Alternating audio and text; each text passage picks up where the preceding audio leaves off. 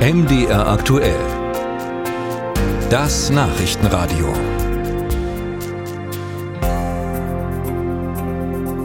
Bestimmte Denkmuster über den Osten Deutschlands sind immer noch verfestigt. Das wird bei unserem Top-Thema heute Morgen wieder deutlich.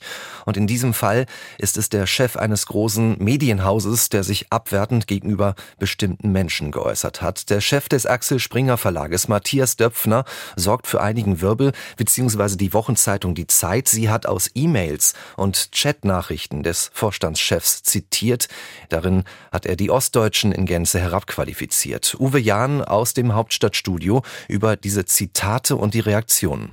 Was Matthias Döpfner den Enthüllungen der Zeit zufolge in Chatnachrichten oder Mails geschrieben hat, ist für viele überraschend abfällig. Die Ossis sind entweder Kommunisten oder Faschisten.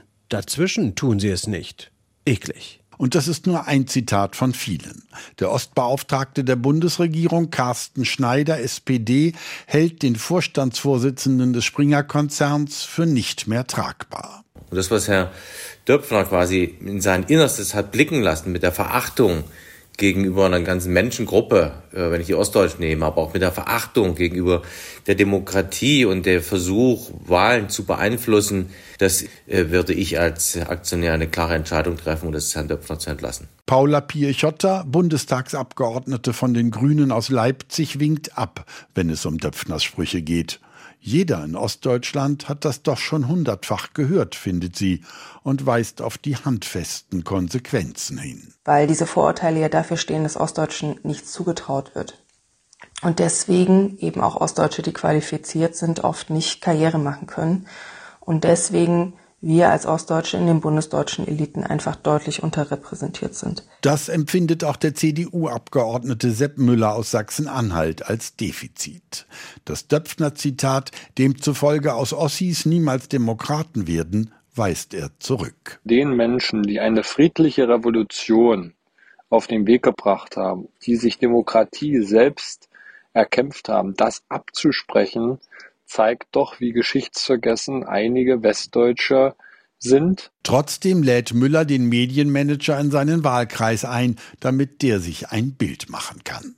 Erik von Malotki von der SPD ist ebenfalls bereit, Döpfner demokratische Projekte seiner Heimat in Mecklenburg-Vorpommern zu zeigen. Er sagt, ich bin schockiert. Für mich zeugt das äh, von einer Respektlosigkeit, einer Ahnungslosigkeit ähm, über Ostdeutschland, die, die mich nur wundern kann. Ich wünsche mir eine Entschuldigung von Herrn Döpfner an die Ostdeutschen. Denn die Mehrheit denkt und wählt demokratisch. Davon ist von Malotki überzeugt. Auch AfD-Chef Tino Kruppalla widerspricht den Aussagen Döpfners. Wir sind weder Faschisten noch Kommunisten und mit dieser Aussage von Herrn Döpfner zerstört man Vertrauen, noch dazu als Journalist, und spaltet die Gesellschaft. Martin Schirdewan, der Vorsitzende der Linken, wirft Döpfner, der auch über die Zeitungen Bild und Welt bestimmen kann, Überheblichkeit und Arroganz vor. Dieser Milliardär mit Vorliebe für Steuergeschenke und Superreiche lässt seiner Verachtung gegenüber ganzen Bevölkerungsgruppen freien Lauf. Schirdewan fordert die Ostdeutschen zum Boykott der Bildzeitung auf, bis Döpfner seinen Posten geräumt hat.